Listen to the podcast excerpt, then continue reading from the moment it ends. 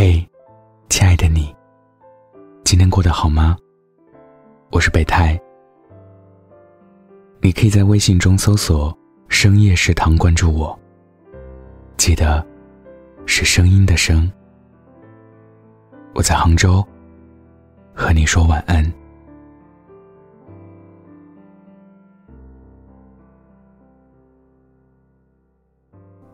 最近我在睡觉之前。都会翻看一本很薄的书，是沈复的《浮生六记》，一个清朝人的自传故事。最吸引我的，是书中两个相爱之人平凡琐碎的生活细节。我常常觉得，现代人注意力总是分散，好像什么都喜欢，其实又都不喜欢，没有钟情的人和事。没有玩赏的愉悦。说白了，不过是打发时间。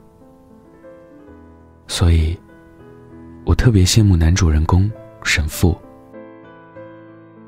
作为一个清朝人，他好像因为没有微信、微博，反而遇见一丁点这么大的事，都觉得新鲜有趣。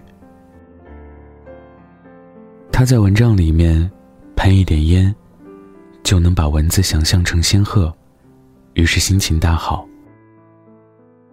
他的妻子陈云也会玩，自学诗词，女扮男装，把平常女子不敢想，也不敢做的事，通通做了个遍。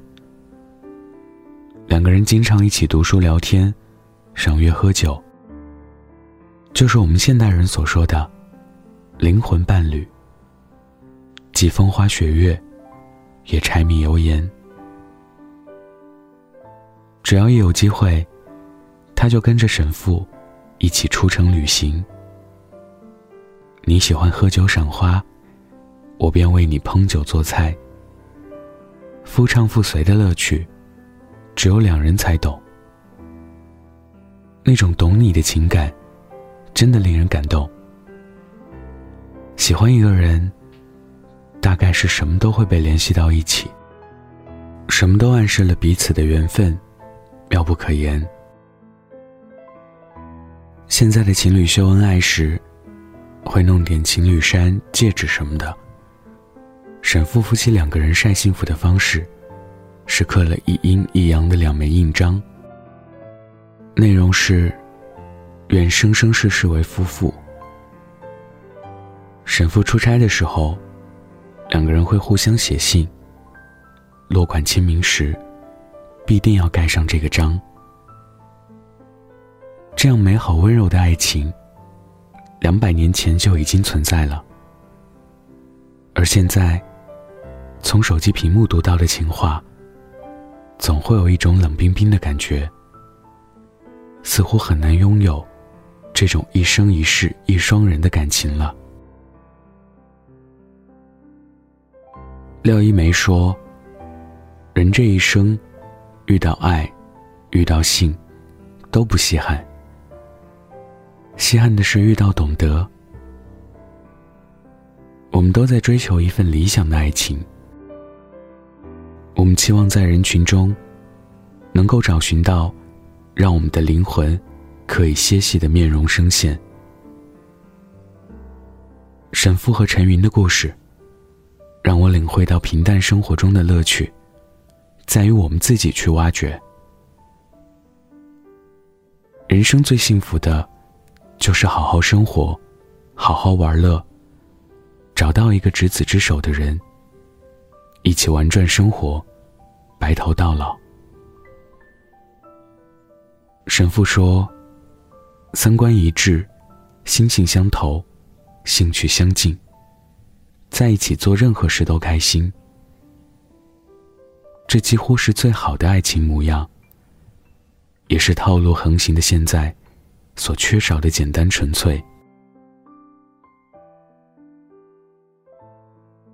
也有人会很不服气，说别人的日子过得美好舒适，还不是因为有钱？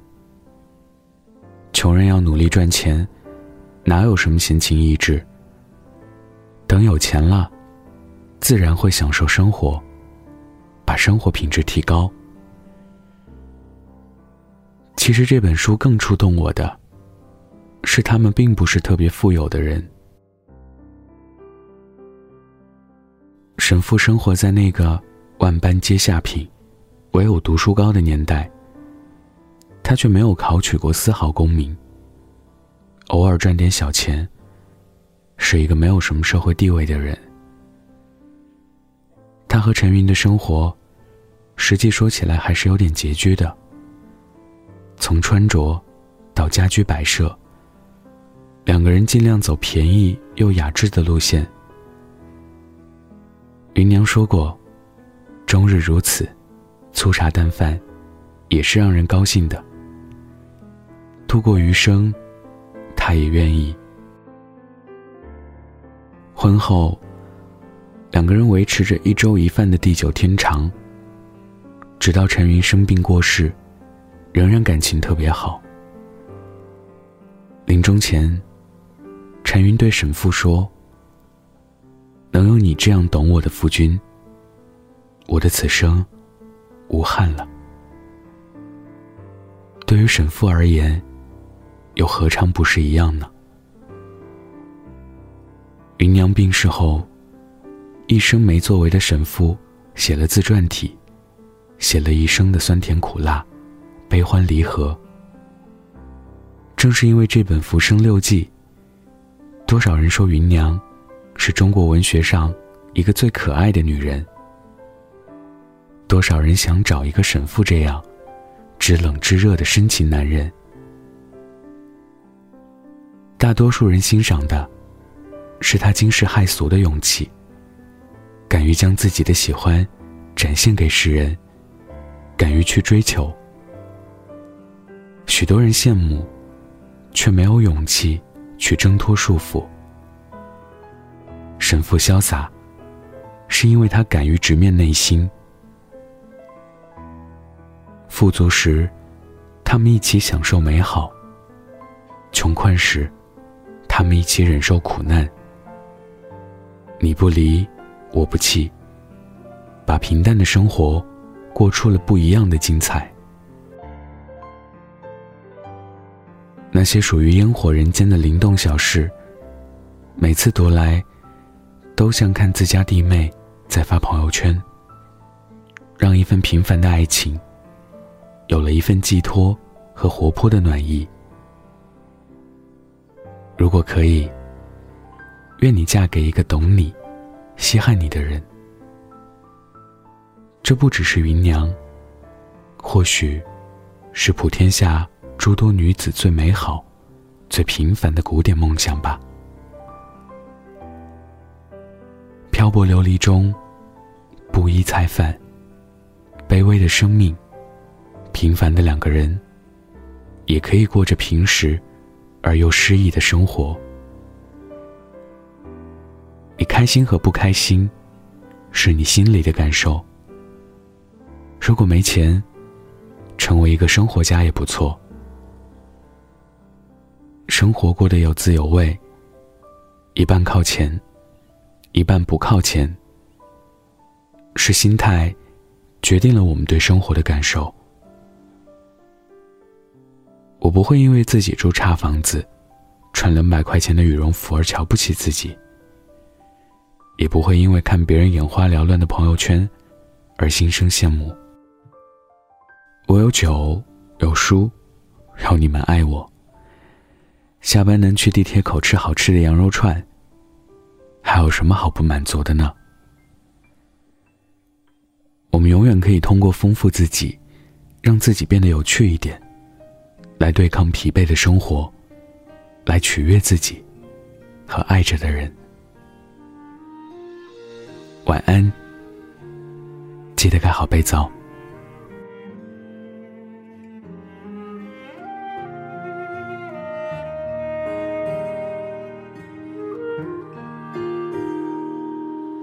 人生有许许多多路口，常常不知向左还是有时候我会感到孤独，偶尔想找个人一起走。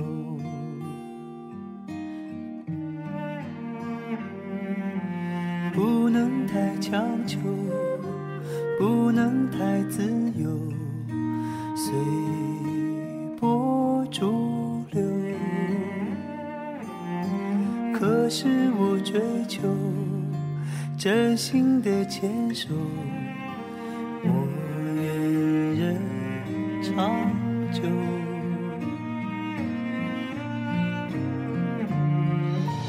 我也会有失望的时候，抱怨生活对我不够好，不能像电影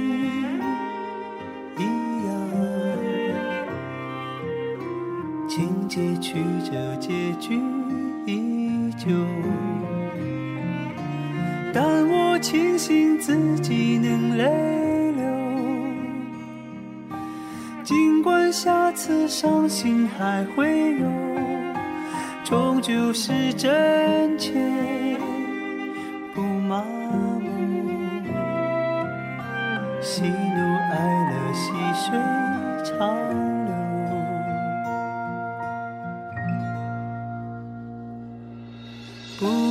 太强求，不能太自由，随波逐流。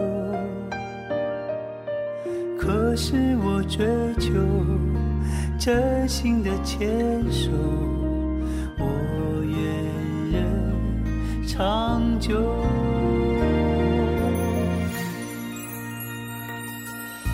我也会有时望的时候，抱怨生活对我不够好，不能像电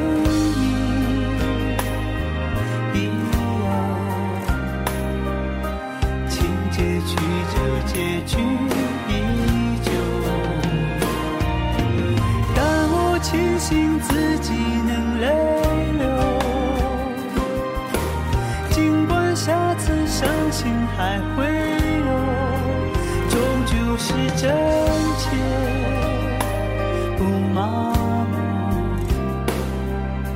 喜怒哀乐我都拥有。